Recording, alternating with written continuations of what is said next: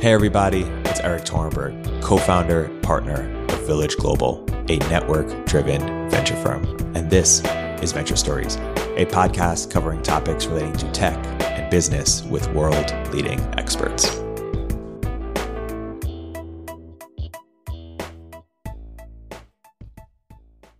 Hey, everybody, welcome to another episode of Village Global's Venture Stories. I'm here today joined by two very special guests, uh, repeat Venture Stories guests. Lyn Alden and Scott Sumner. Uh, Scott, Lyn, thanks for joining. Thanks for inviting me. Yeah, thank you as well.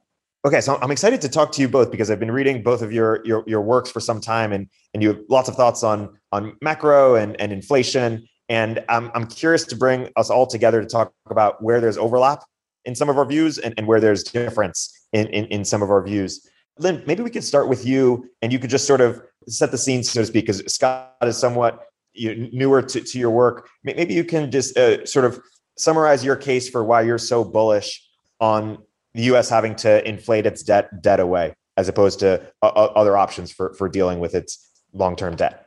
Sure, I would say it primarily rests around the concept of the long term debt cycle that was popularized by uh, uh Ray Dalio of Bridgewater.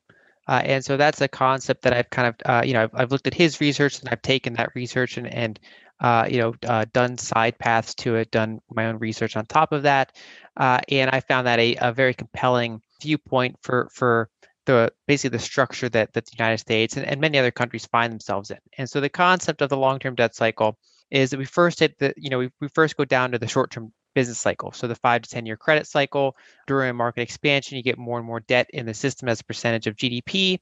Uh, and then some sort of, you know, policy era or, or external catalyst or something uh, you know, uh, pricks that issue, uh, and so then you start to get a deleveraging or recession.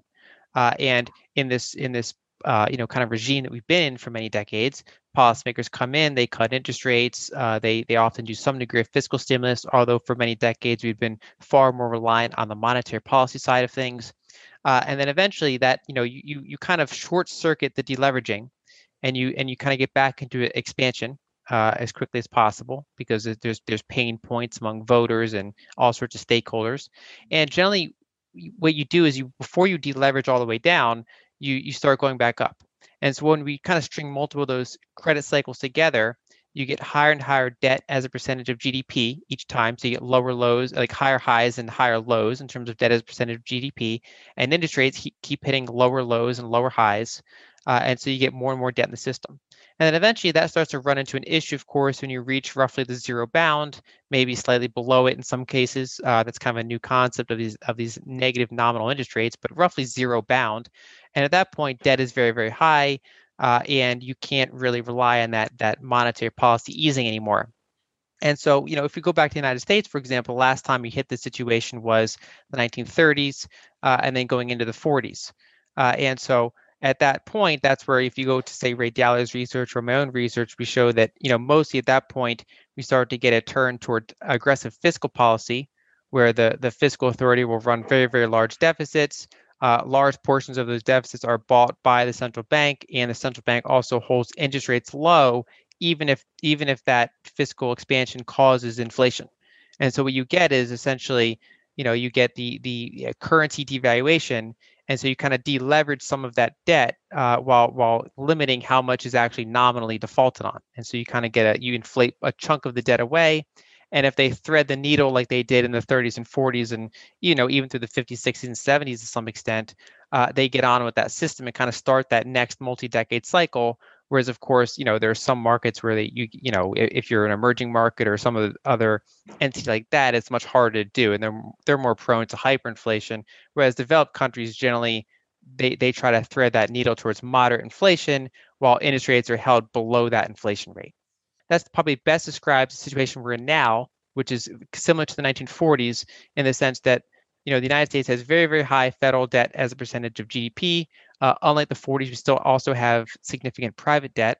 Uh, and so, you know, last time we're in this situation, ran very large deficits. At that time, we had the external catalyst of a war. This time, we have an external catalyst of a pandemic uh, hitting a highly leveraged system. And so, we're seeing now, you know, some soft degree of policy coordination where they're holding rates at zero.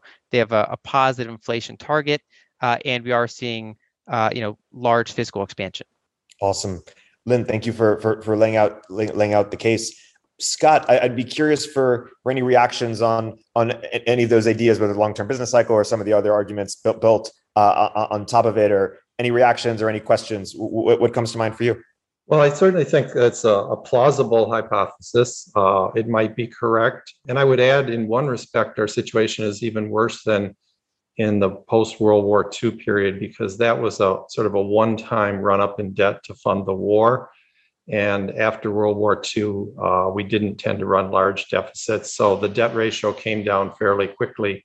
Now we're facing a situation where not only have we run up debts of, say, 100% of GDP or whatever, but we're looking at uh, future deficits that are much higher than we had in the post World War II period. So the future trajectory for the national debt actually looks worse than it did in the 1940s, which, if anything, would support the claim that there's this risk of debt monetization. On the other hand, I am a little bit skeptical of whether we'll have high inflation for a number of reasons. It's, it's actually not that easy to use inflation as a tool to say monetize debts or to reduce the burden of a national debt. There's kind of two ways in which you can think about how inflation can be used. There's a one time gain you can get by dramatically increasing the price level and reducing the real value of existing long term bonds. Okay, this happened to some extent after World War II. So you have 30 year bonds that were issued at low interest rates. If prices rise sharply, then the real value of that debt falls and it's easier to pay off.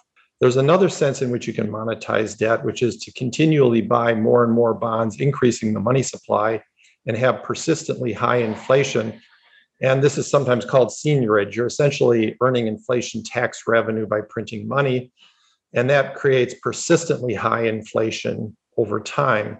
The problem you have is that the second type uh, basically is difficult to raise very much revenue from unless you have very high rates of inflation. So Lyn mentioned hyperinflation. I think at the peak, countries can get persistently maybe 4% of GDP or something like that from printing money but um, U.S. isn't going to go anywhere near that. So it's more likely that the gains we would get would be uh, from like a one-time reduction in the value of existing debt through a sharp upward spike in the price level. That would be a more feasible way to, to sort of reduce the debt through inflation. Now, there, there is perhaps a third way, which is to artificially hold interest rates below uh, inflation. But I, I, really don't think monetary policy is capable of doing that in the long run. I'm, I'm sure a lot of people disagree with me on that point because it looked like they were doing that in the 40s and it looks like they're doing that today.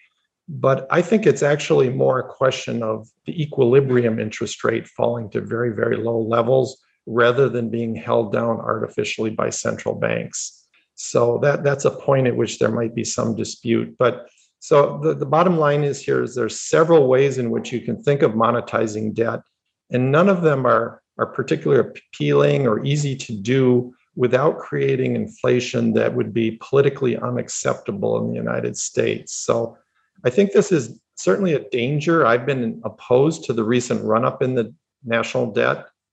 However, I think the Fed is so committed to reasonably low inflation that it's unlikely they would do enough debt monetization to make a real difference in the burden of the debt to the federal government. Before I pass it to you, one thing I just want to uh, flag for the group is is that we're all these are very nuanced perspectives, and we're all fairly new to each other's perspectives. So feel free to also ask clarifying questions or for people to expand on certain on, on certain topics. Lyn, any any reactions or, or, or questions from you after hearing that?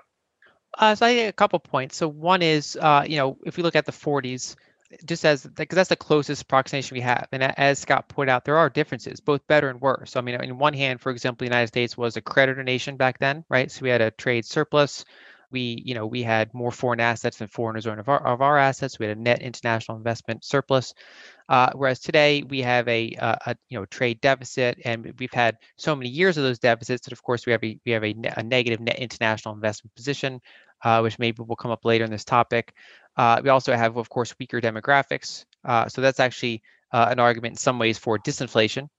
Uh, and I would say both times had rapid expansions in technology, right? So in the 40s, it was more mechanical technology. Today, it's more information technology. But either way, you had massive gains in productivity, uh, which is generally disinflationary. And so there are differences here and there, right? And so, but if you go back to the 40s, uh, which again is the probably you know one of the closest uh, metrics we have here, and for people that aren't familiar, I have a whole bunch of charts that that really kind of make this this comparison pretty clearly. But if you look at that period, you know, from 1942 to 51 or so, they did yield curve control where they held yields below the inflation rate. You even had a period of time where eh, you know year over year inflation reached like 19% while they were holding rates at zero. And so you kind of had a hybrid of what Scott describes. We had these kind of one-off price level adjustments, but then you had you had a few of them, right? So if you look at the 40s, there were kind of three big spikes of inflation, uh, and so each one you never really had a period of disinflation uh, of deflation after it. You just kind of level, you just kind of stopped inflating, and so you had these like three stepwise increase in broad prices. Uh, and that differed to some extent from the 70s because the 70s had you had a more persistent type of inflation. It was more, and I, I would chalk that up to the fact that the 40s was more fiscally driven inflation, uh, and of course they had price and wage controls at some points. Whereas the 70s you had more bank loan driven inflation, which tends to be a little bit more persistent. Uh, now today, of course, because Scott pointed out, I, I agree. We have a, like like a hybrid. So 40s is like the 40s. We have fiscal driven inflation, uh, but unlike the 40s, we don't really see an endpoint for where this, you know, these deficits would would kind of cool off, whereas in the 40s we did. Uh, and so uh, I kind of would maybe end my certain point there and just say that you know we have its precedent of this, and markets are different now. Uh, I guess another point I'd make is that if you look over the past 10 years or so, we've already been doing this with T-bills. And so, for example, the Feds hold rates at zero for most of the past decade, except for a brief period of time in, in say 2018, 2019, and of course, uh, short duration T-bills follow that that rate very closely. And so we had we already had T-bills comfortably below the inflation rate for the better part of a decade. And now that we're entering this more fiscal heavy environment since 2020, we also have longer duration treasuries below the inflation rate and even below the Treasury's forward inflation expectations. So even factoring out, let's say that this current inflationary pulse is somewhat transitory, you know, long duration Treasury rates are still below uh, the the forward uh, expectations you get from looking at the TIPS market, for example. And so I would say we're in this environment, you know, currently, and it's it's more a question of magnitude uh, of, of how much magnitude they will be.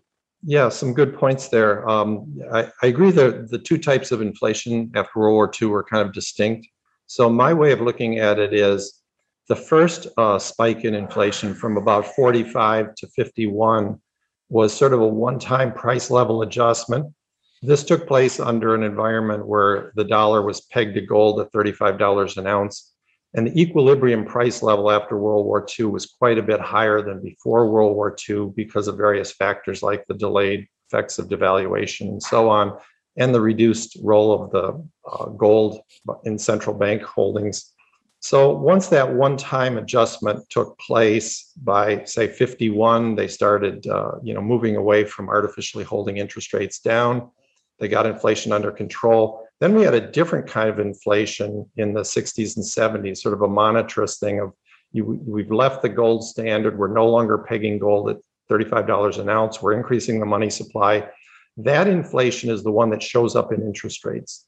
So typically, if you have a commodity money peg uh, at whatever $35 an ounce, the Fisher effect is not very operative. That is, nominal interest rates don't tend to rise very much with inflation because investors don't think the inflation will be long term. It may look that way at the time, but uh, it's not expected to persist. That all changed in the 60s and 70s when we became a pure fiat money. People started to expect the inflation to persist. So now the inflation generated high nominal interest rates, and the federal government had to pay high nominal interest rates on its debt.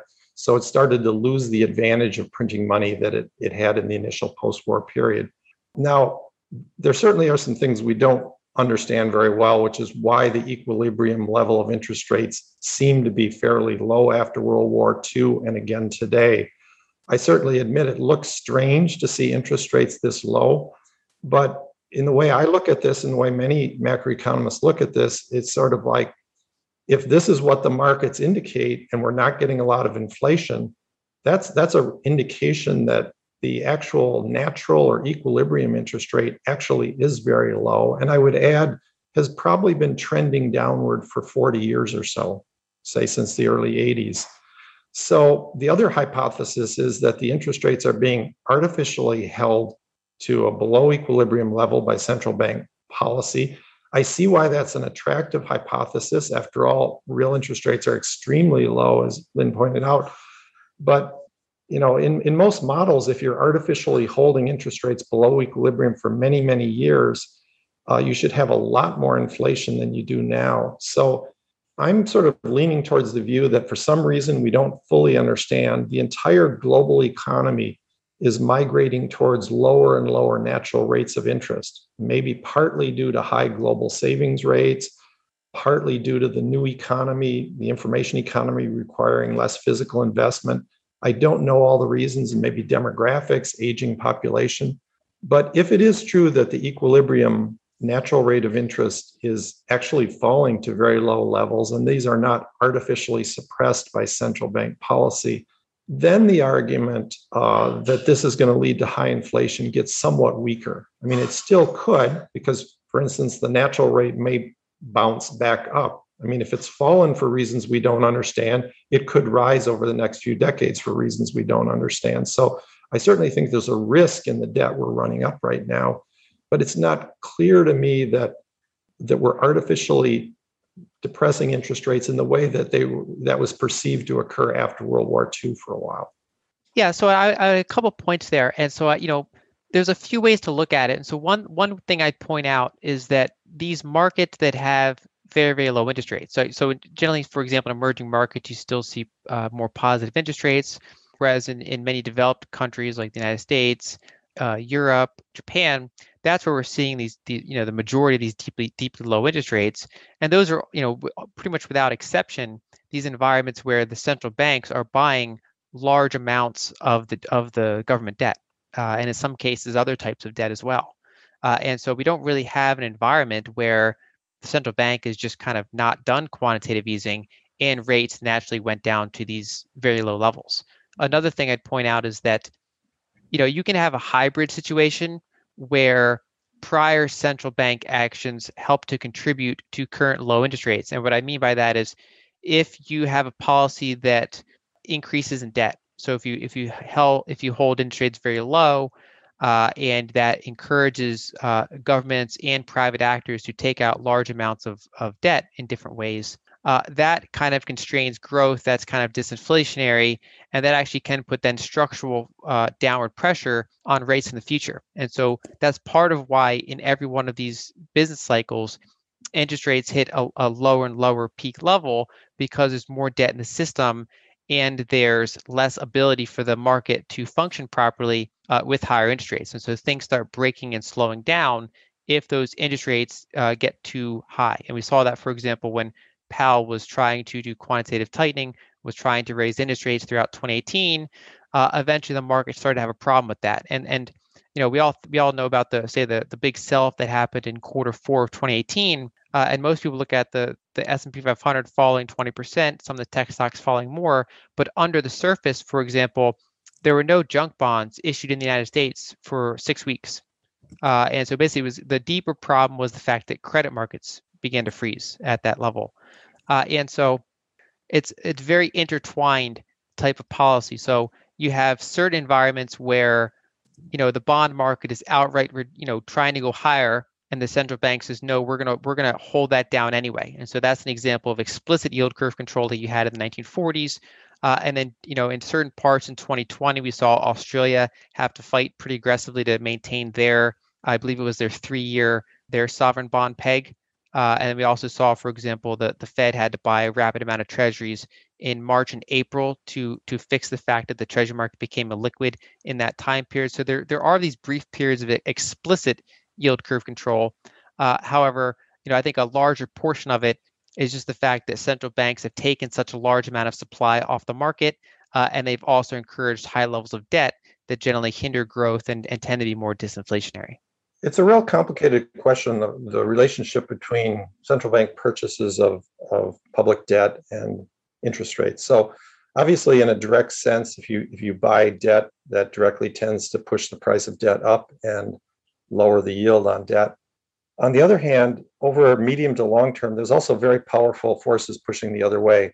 Like if you look at the data from the 60s and 70s, one way to describe it is that the Fed began to buy debt at a more rapid rate than in the 50s, which is just another way of saying they were increasing the money supply more rapidly, right? Because they, they do that through open market purchases, especially at that time. So the Fed is buying all these bonds. That should raise the price of those bonds and lower the yield on those bonds in the 60s and 70s. But instead, the opposite happened because the longer term effect on inflation was so powerful that um, the Fisher effect, the higher nominal interest rates from inflation, completely overwhelmed the liquidity effect of adding liquidity and buying bonds, which in the short run lowers interest rates. So then the question is well, how does that relate to what's going on now? And this is I think, a really difficult question that we don't fully understand. On the one hand, yes, the Fed is buying a lot of debt. One important difference from the 60s and 70s is we now have these, these interest bearing, you know, bank reserves, even though the interest rate is near zero right now. But, you know, like in 2018, whatever, when it rose above zero, those were, you know, reserves where the Fed was paying interest on them. So there was really no seigniorage being earned from money creation that went into the form of bank reserves. Today, the only seigniorage the Fed actually earns by printing money is from the currency part of the monetary base, which is a relatively small percentage of the total increase in the base. So that creates a, the issue of then, well, what, what is actually going on here? If the Fed is buying all this debt, is that causing interest rates to be low? And if it is causing interest rates to be low, why isn't it causing a lot of inflation, which should then push up interest rates? Like, why is it taking so long to get the inflation that we, we think we would expect to get? Now, you could argue, well, maybe we're getting that inflation right now, and that's a possibility, but we're not really seeing that in the uh, the bond market forecast. The TIPS spreads and so on are still relatively moderate going forward. So it's it's not clear to me how the Fed is doing what it's doing if it is, in fact, holding down interest rates.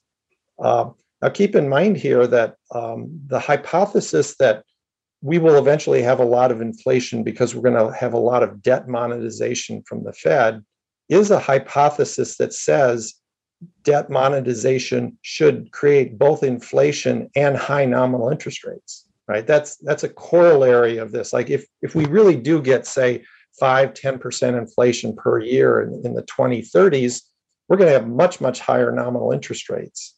So it's not clear to me how we can you know explain a situation where the fed is buying a lot of debt artificially holding interest rates below their equilibrium level but still having relatively slow growth over the last decade or so in inflation and nominal GDP uh, those pieces just don't seem to fit together very well to me. And that's one distinction I would make between now and the late 40s, early 50s, when there was a lot of inflation, a lot of growth in nominal GDP, which is, of course, what was reducing the debt ratio at that time. So um, this may happen. We may see this occur going forward, but most models that I'm aware of suggest that we should already be seeing a lot more growth in prices and nominal GDP over the last decade, just based on the QE we've seen, if it really was going to have that effect over time. So that that's to me still a puzzle. Yeah, so I think I think it's a good point, and the way I've addressed that is separating significantly the fiscal side from just the QE side, because uh, the transmission mechanism to the public matters. And so, uh, you know, if you look at the 30s and 40s, for example, in the 1930s, in response to the the big stock crash, the Great Depression, uh, they ran pretty pretty significant deficits in order to, you know, do public works projects and things like that. Uh, but that was actually small compared to how much loan losses were occurring, and so you had a destruction in money supply. Uh, unlike unlike today, banks, you know, there's no FDIC insurance. Banks failed, uh, and you have deposits lost. You had a reduction in money supply, uh, and uh, you know, later in the 30s, they eventually got a handle on that. They started to increase the money supply again. But overall, the 30s was a you know a, a, a pretty low rate of of total broad money supply growth. Whereas in the 40s, you ran much much larger fiscal deficits and you weren't getting you know massive loan losses and so that was translating into uh, uh, rapid increases in the broad money supply so so bank accounts and, and currency in circulation. And so if you fast forward to the 2010s and 2020s you know those two decades in many ways look like the 30s and 40s so the 2010s you know you had this uh, great financial crisis. Uh, a lot of the metrics look similar to the uh, Great Depression, with the exception that you know it, it happened in an environment where uh, the, basically response time was quicker, and there was FDIC insurance, and and so fewer banks failed. Uh, they were recapitalized at a quicker pace. And but if you look at what actually broad money supply did in the 2010s, uh, it was actually pretty tame. We did not have rapid broad money supply growth. So even though you had rapid quantitative easing, most of that just re- recapitalized the banking system and brought them from a level where they had very very low reserves as a percentage of assets so going into the crisis you know bank cash assets were something like 3% of their total assets uh, and, and you know ever since then it's been a much higher percentage and so they're they're, they're forced and they're desiring to hold a larger uh, you know percentage of their assets in eh, reserves uh, with the fed uh, and so you know that rapid QE that we saw throughout the 2010s, uh, along with kind of these moderately large fiscal deficits, they offset some of the loan losses, but they didn't just rapidly increase the broad money supply. They only rapidly increased the Fed's balance sheet.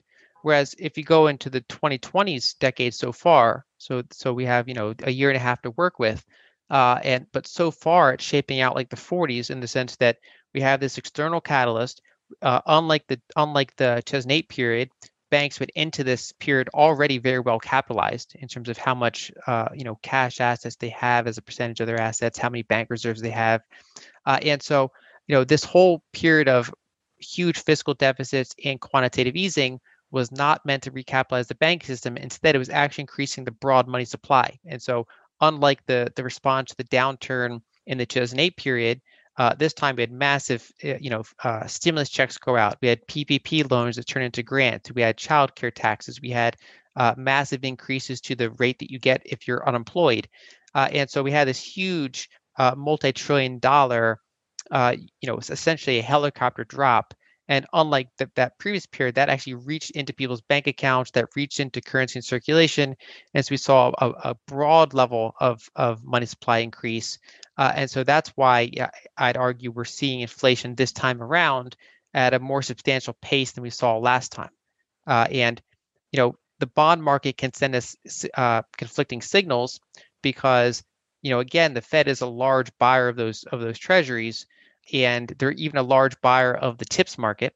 Uh, and so, you know, we're getting this period where we're having rapid money supply growth, we're having a spike in inflation, uh, and yet the, the, Fed is holding rates at zero. And there are a lot of institutions and pools of capital that are pretty much mandated to buy some bonds. Uh, and so, uh, you know, they're kind of stuck in that system, and they can choose. You know, they can go out longer on the curve to get some yield instead of you know staying in the short end of the curve and getting no yield. Uh, but even then, they're still stuck. They're still submerged below the inflation rate.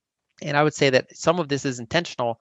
So I don't know if you if you've read it, but there was a paper released by BlackRock in 2019, uh, and they were they also had advisor uh, Stanley Fischer, uh, former vice chair of the Fed, advising them on that paper.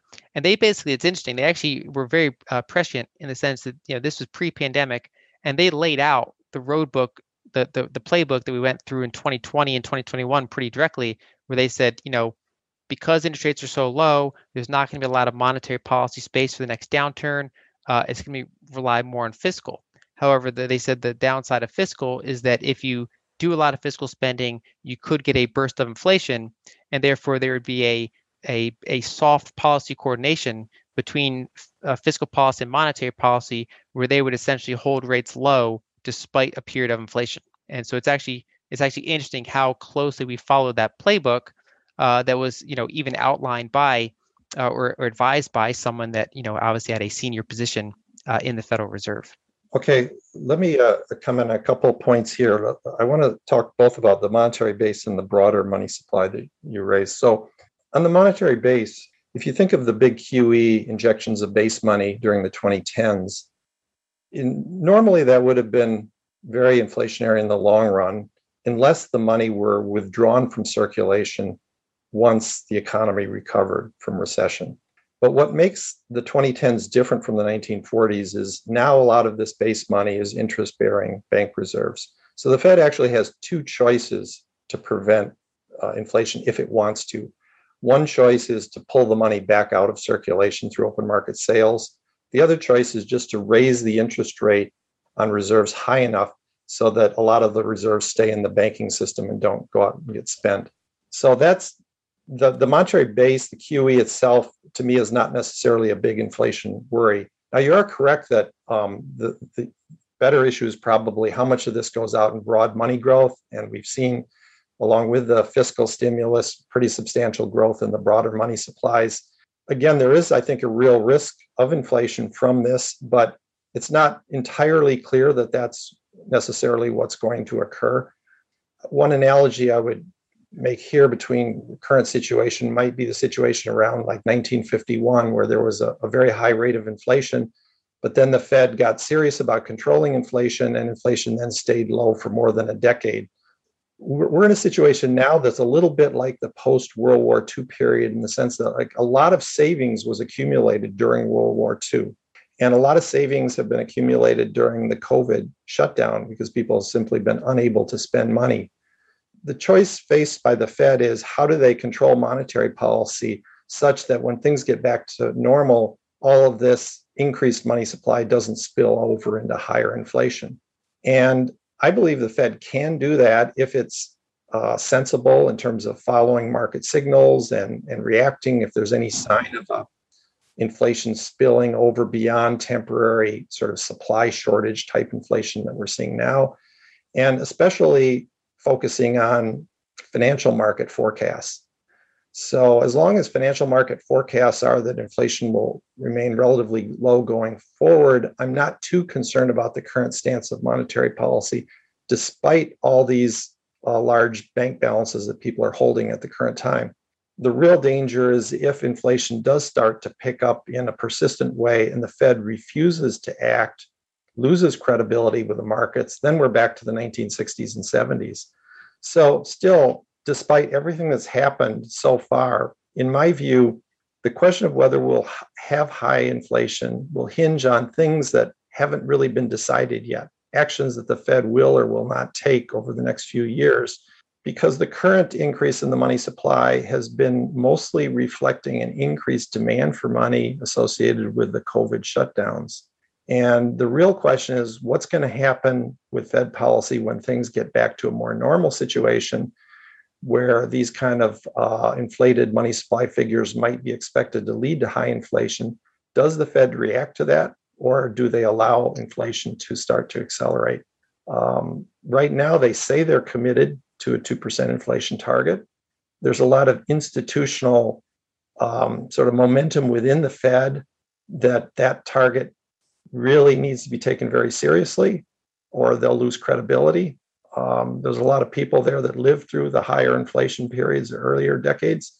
So I'm not convinced they're going to uh, simply allow higher inflation. And I am convinced that they have the tools to prevent it if they have the discipline to do so if you know to use these tools if needed obviously only time will tell whether that's true and i suppose to some extent that reflects politics too because the fed is a polit- political institution and if the political system starts leaning on them very very hard to inflate that could change things but we'll have to see how that plays out i think that's a point to to dive into nuance on because that could be i think that's where we diverge a little bit. So the part that I would agree with is that I do think that how much inflation we get going forward uh, will, you know, there are parts that are uncertain.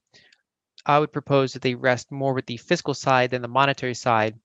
And so if we think of how broad money supply gets created, so going back to the 2010s, why did the QE not not result in broad money supply going up?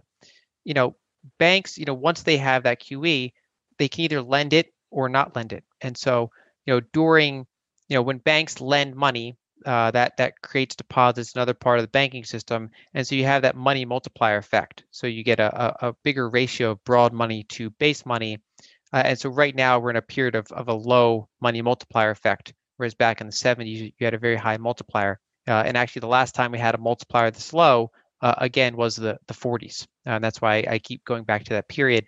Uh, and so uh, the other way to get broad money supply increases is when the fiscal authority uh, says, okay, well the banks aren't lending, so we'll go ahead and run massive deficits. Uh, and so uh, that's kind of the environment that we're in now, which is why I compare that more to the 40s.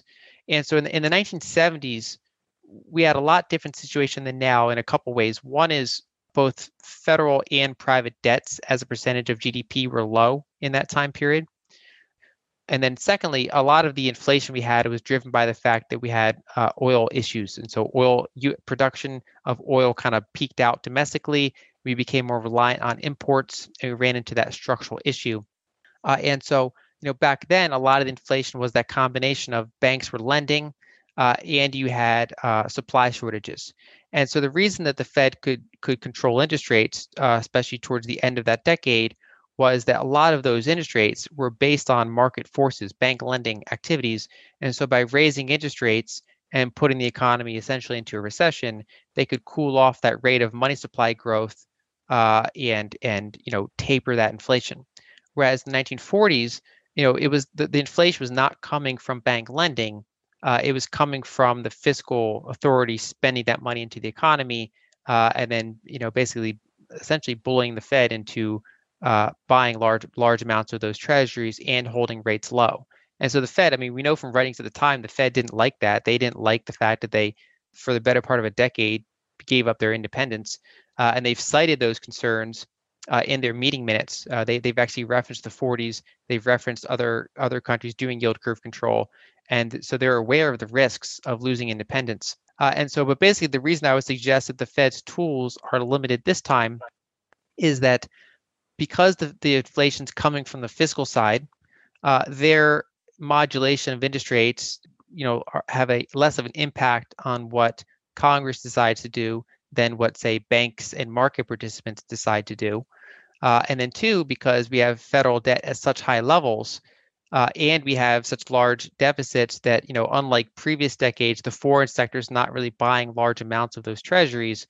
Uh, if the Federal Reserve were to not buy treasuries, you know they could run into a supply demand issue with treasuries uh, and that would push yields up uh, and we'd have you know if, if you do the math for example 30 trillion dollars in national debt if you had 3% interest rates uh, you're talking about a trillion dollars uh, in in interest payments and of course that'd be weighted average uh, interest rates but a, but a large portion of that debt is short term so that would actually get that would get repriced at those higher rates pretty quickly uh, and so you know basically i would i would say that you know I think that BlackRock and, and Stanley Fischer paper was actually pretty accurate in the sense that they don't really have a lot of tools, I would say, to combat inflation. Uh, and essentially, they're kind of in a somewhat of a corner where they they risk giving up at least a portion of their credibility by, you know, there might be periods of time where they try to fight back against inflation, but I think it'll be like the 70s where it takes them quite a long time to do so, and by then you would have already essentially inflated away chunks of the debt during that time. Right. So I think the, the way I would summarize my view on this is that I see two things having to happen for this inflation scenario to play out. And I think either both of these are less than 50 50 propositions. So, one thing that would have to happen, I think, is for equilibrium interest rates to rise substantially Of course, there's a question of where equilibrium interest rates are, but at least in my perception, they're very low. They've been trending downward for 40 years and are likely to stay low. If equilibrium interest rates stay low, there won't be much pressure on the, on the Fed to inflate. But it's certainly possible that they will trend upward, perhaps partly due to fiscal uh, stimulus that we're seeing now and probably going forward. So if interest rates do rise, the Fed would have to raise interest rates to prevent high inflation. And then the second part of the hypothesis is that the fiscal authorities sort of bully the Fed into allowing a lot of inflation rather than putting the squeeze in the economy and forcing Congress to raise taxes to avoid defaulting on the debt. So those are two sort of questions that are outstanding in my view, like what's going to happen to global equilibrium real interest rates? Will we continue to be in this surprisingly low interest rate environment going forward?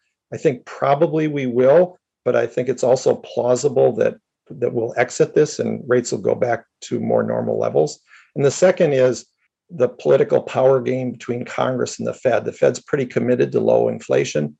Will Congress uh, or the president be able to bully the Fed into shifting towards a high inflation scenario? And by the way, to really make a significant difference, as I mentioned, I think towards the beginning, inflation would have to be much higher.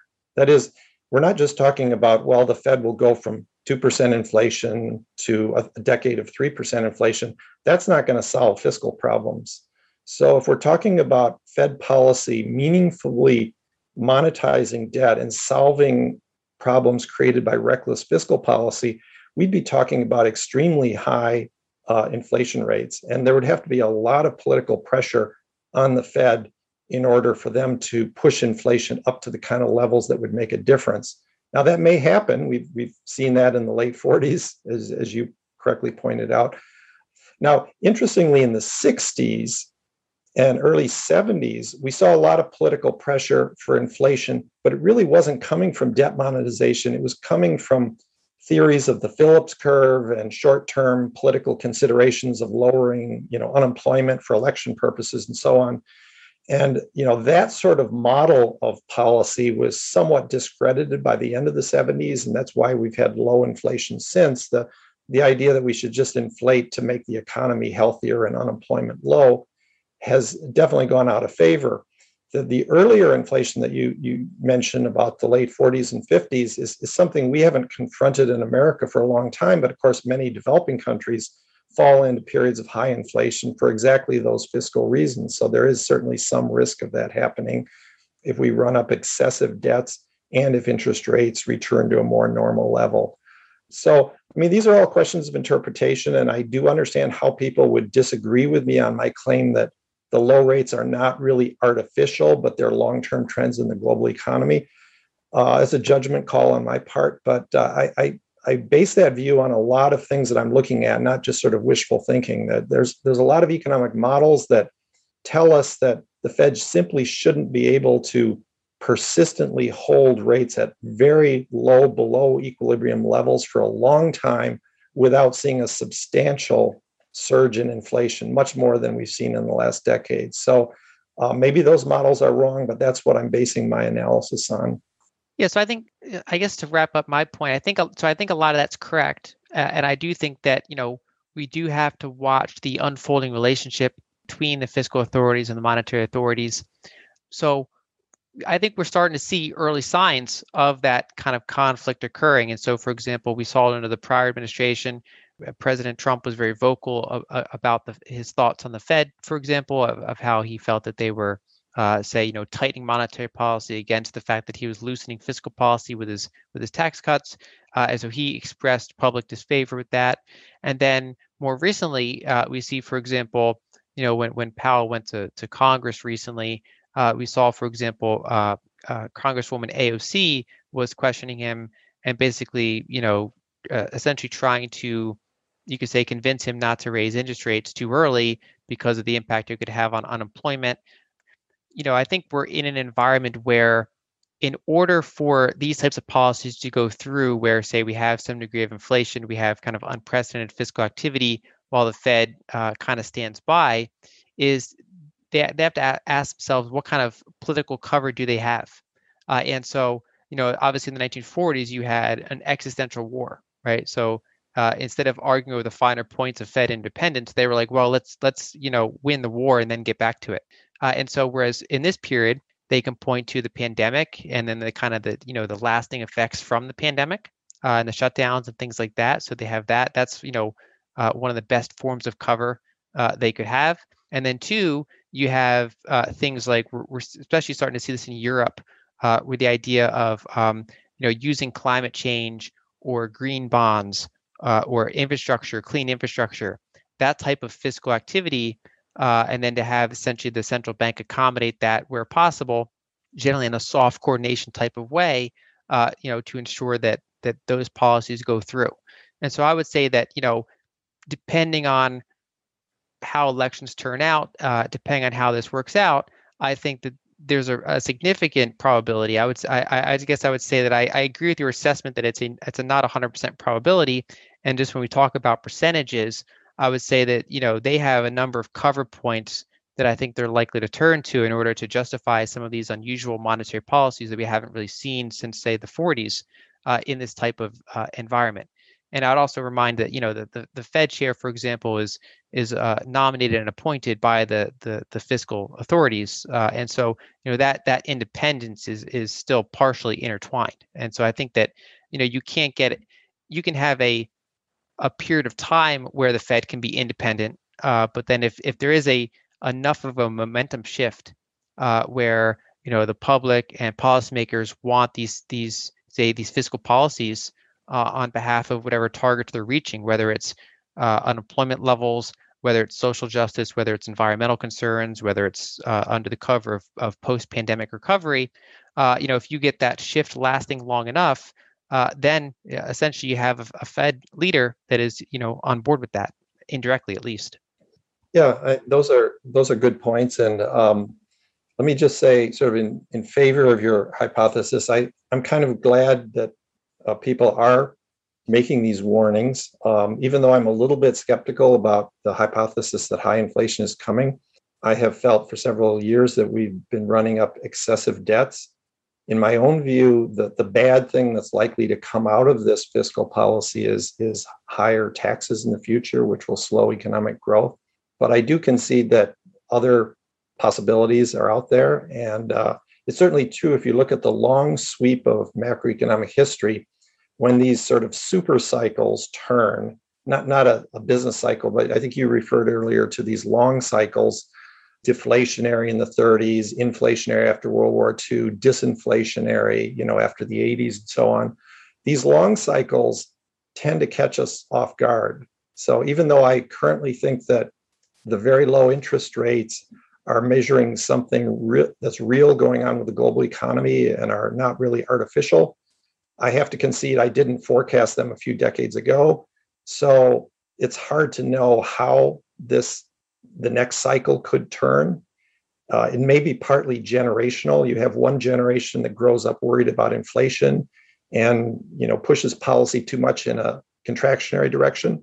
The next generation grows up in a period where excessively contractionary policies are the problem and they have a bias towards inflation. So I'm 65 years old. I see a lot of younger pundits who say, you know, why does anyone worry about inflation? They haven't seen any for decades. So it's very plausible that the next major mistake in macroeconomic policy over the next few decades might be excessive stimulus, given that we have a whole generation that's grown up in a period where arguably um, we were pushing too much in a disinflationary direction, especially after 2008. So, um, you know, there's just a lot of uncertainty here that can't be answered through economic models. It, it depends on how the politics plays out. And that's something I certainly cannot predict. But I also tend to rely on market forecasts as sort of the least bad uh, forecasts. I like to say good economists don't forecast, they infer market forecasts. So I try to look at what the markets are predicting and use that as a guidepost. If the markets are forecasting excessively low inflation, like in 2008 and 9, I think monetary policy is too tight. If the market forecasts are for excessively high inflation going forward, then money's too easy. And even though we have currently very high inflation relative to the 2% target, most of the market forecasts properly calibrated are for a little over 2% PCE inflation going forward over five or 10 years. That's pretty close to the Fed's target. So I still think that uh, the best forecast out there right now is, is that inflation will stay relatively low, even though I think there's much more tail risk over the next decade or two of overstimulus and high inflation and I think much less tail risk of a repeat of the 2008 9 disinflationary environment. So I think the risks definitely are shifted more to the inflation side, even as I think the most likely outcome is still something close to 2% inflation going forward. I think that's a good way to look at it. So if someone's managing pools of capital, uh, or if they're in some sort of you know position uh, of interest, uh, I do think watching you know, it is uh, ultimately this kind of, you know, because we're in a very macro heavy time and because a lot of the types of inflation at this at this period rest on fiscal decisions, uh, that it is it does come down to watching uh, what some of these signposts are. And so if we see signs shifting towards, say, political gridlock that that could, uh, you know, reduce uh, uh, ongoing stimulus packages, or if we see a, a shift towards uh, higher taxation uh, to fund uh, government deficits, then those those signs would point towards, you know, more disinflation and slower growth, as you pointed out, and and basically the, the you know the Fed would be more in control in that type of environment. Uh, whereas on the other hand, if we do see this this more structural shift, this this more willingness to take on large large deficits, uh, this willing to you know let inflation run hot uh, in order to optimize for other variables, uh, and so I do think that I, I fully agree with the fact that it is ultimately a kind of a political question at this point, uh, and so we have to we have to watch for signposts. And the only I guess caveat I would leave is that uh, you know we have to be concerned about or at least aware of what measurements we're using when we're judging the market's forward expectations, uh, and because the Fed is active in those markets. Uh, and so, uh, you know, one thing I was pointing out eh, last year, for example, uh, when we had that, you know, we had that very, very low 10-year bond yields, is that we started to see, for example, uh, say the copper and gold ratio, which is is you know not being directly controlled by the Fed, that was starting to point towards uh, a rising inflationary trend before Treasury yields did. Uh, and so I would I would just encourage participants to kind of pick their market measurements carefully to try to uh, you know re- rely on ones that are maybe less you know that the, the Fed doesn't really have their thumb on the scale uh, because that could distort uh, people from underlying signals. So I you know but but largely I agree. Yeah, good points. Uh, I do agree that the things like the TIPS spreads are sometimes mislead. They can be distorted by changing risk premiums and so on. Another point that might be related, uh, I could mention, is that uh, one indicator I look at is also nominal wage growth. So there's a lot of talk now about this transitory inflation hypothesis. And I like to divide that up into two pieces. Is inflation temporary? Uh, I think likely it is, in the sense that inflation will go down over the next few years. The other is is inflation transitory in the sense that it will go down without the Fed having to do a tight money policy that triggers a sharp slowdown in the economy. And those are actually two different hypotheses. So inflation could be temporary just because the Fed is committed to doing whatever it takes to get back on target, or it could be transitory in the sense that it's just temporary supply bottlenecks and it'll go away on its own without having the Fed have to do much. To distinguish between those two hypotheses, it's important to, to look at nominal wage growth. If that continues to accelerate, that would create a situation where to control inflation, the Fed would have to do a, a real contractionary policy that uh, you know squeezes those wage growth uh, numbers out of the economy, resulting in higher unemployment. If, on the other hand, inflation remains confined to things like oil and used car prices and so on, and doesn't bleed into nominal wages very much, then it could likely go away without requiring a, a tight money policy that would trigger a recession. So nominal wage growth is another indicator that uh, is it evidence is whether it's bleeding through into a, a, generalized persistent inflation process such as we saw in the 1960s when nominal wage growth accelerated along with price inflation. Yeah i agree. And and so i think that because it's fiscally driven inflation it's we're in an environment where for example 2020 wages were not going up but for example, personal income still went up because uh, people received transfer payments from the government, and therefore their overall spending power had increased, uh, even if their wages didn't. But of course, because those transfer payments were temporary, there was no reason for the Fed to say try to combat inflation in that period because they're looking at these transitory effects. And so I think that's that's one of the reasons why the Fed would be slow to act against inflation when that inflation is more fiscally driven uh, than when it's more structural. And so, you know, we've had this commodity spike, and then when some of those commodities cooled off, uh, we still have ongoing semiconductor shortages that are that are contributing to these these you know car prices and things like that. For example, the next things to watch, I think, you know, we're seeing a higher risk of rent inflation going forward. Uh, we've had you know that cooled off in recent year due to you know a couple of reasons, including uh, you know moratoriums on kicking people out of their of their rentals.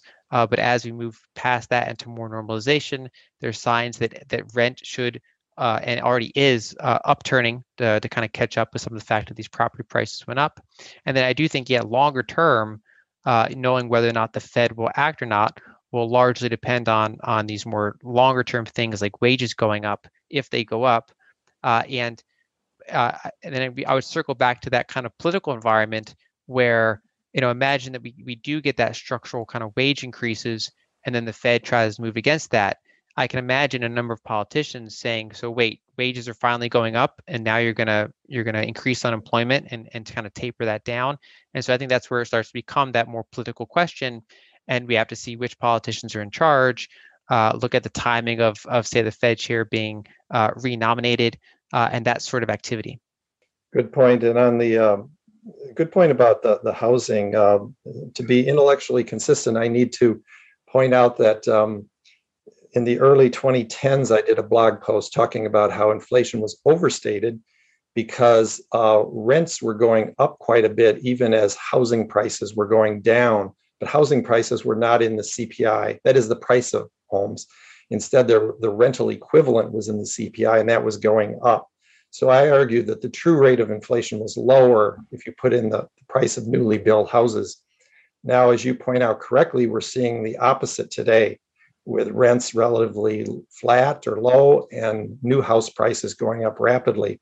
So, to be consistent, I, I do need to concede that perhaps the actual rate of inflation is now higher than what the CPI is showing uh, because of the price of new houses not being included in the index, even though it's an economically meaningful number for sort of macroeconomic equilibrium. So I, I know how they compute it using rental equivalent, but if we're thinking about macroeconomic equilibrium, the price of new houses is very important because it's a, a, a driver of uh, all sorts of activities in the economy. So anyway, that that's that's a very important point. I think a distinction between those two types of housing inflation. I agree. That's a great point. Maybe that's a good point to to to to wrap on. I want to be sensitive to to to everyone's time. Uh, Lyn, uh, Scott, thank you so much for for for for coming on the podcast. This has been a, a great episode. Perhaps we'll we'll continue the conversation at at, at another point. Uh, I recommend listeners check out uh, Lyn Alden's uh, fantastic blog. It's just uh, lynalden.com and uh, and Scott Sumner's uh, as well uh, which is uh, Money Money Illusion. And if, uh, if you just check that out on Google, there's there's a lot of great great stuff. Uh, Scott, Lyn, thank you both so much for for coming to the podcast. Thanks for having me. Thank you. Enjoyed it.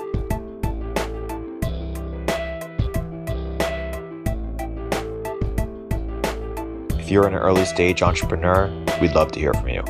Check us out at villageglobal.vc.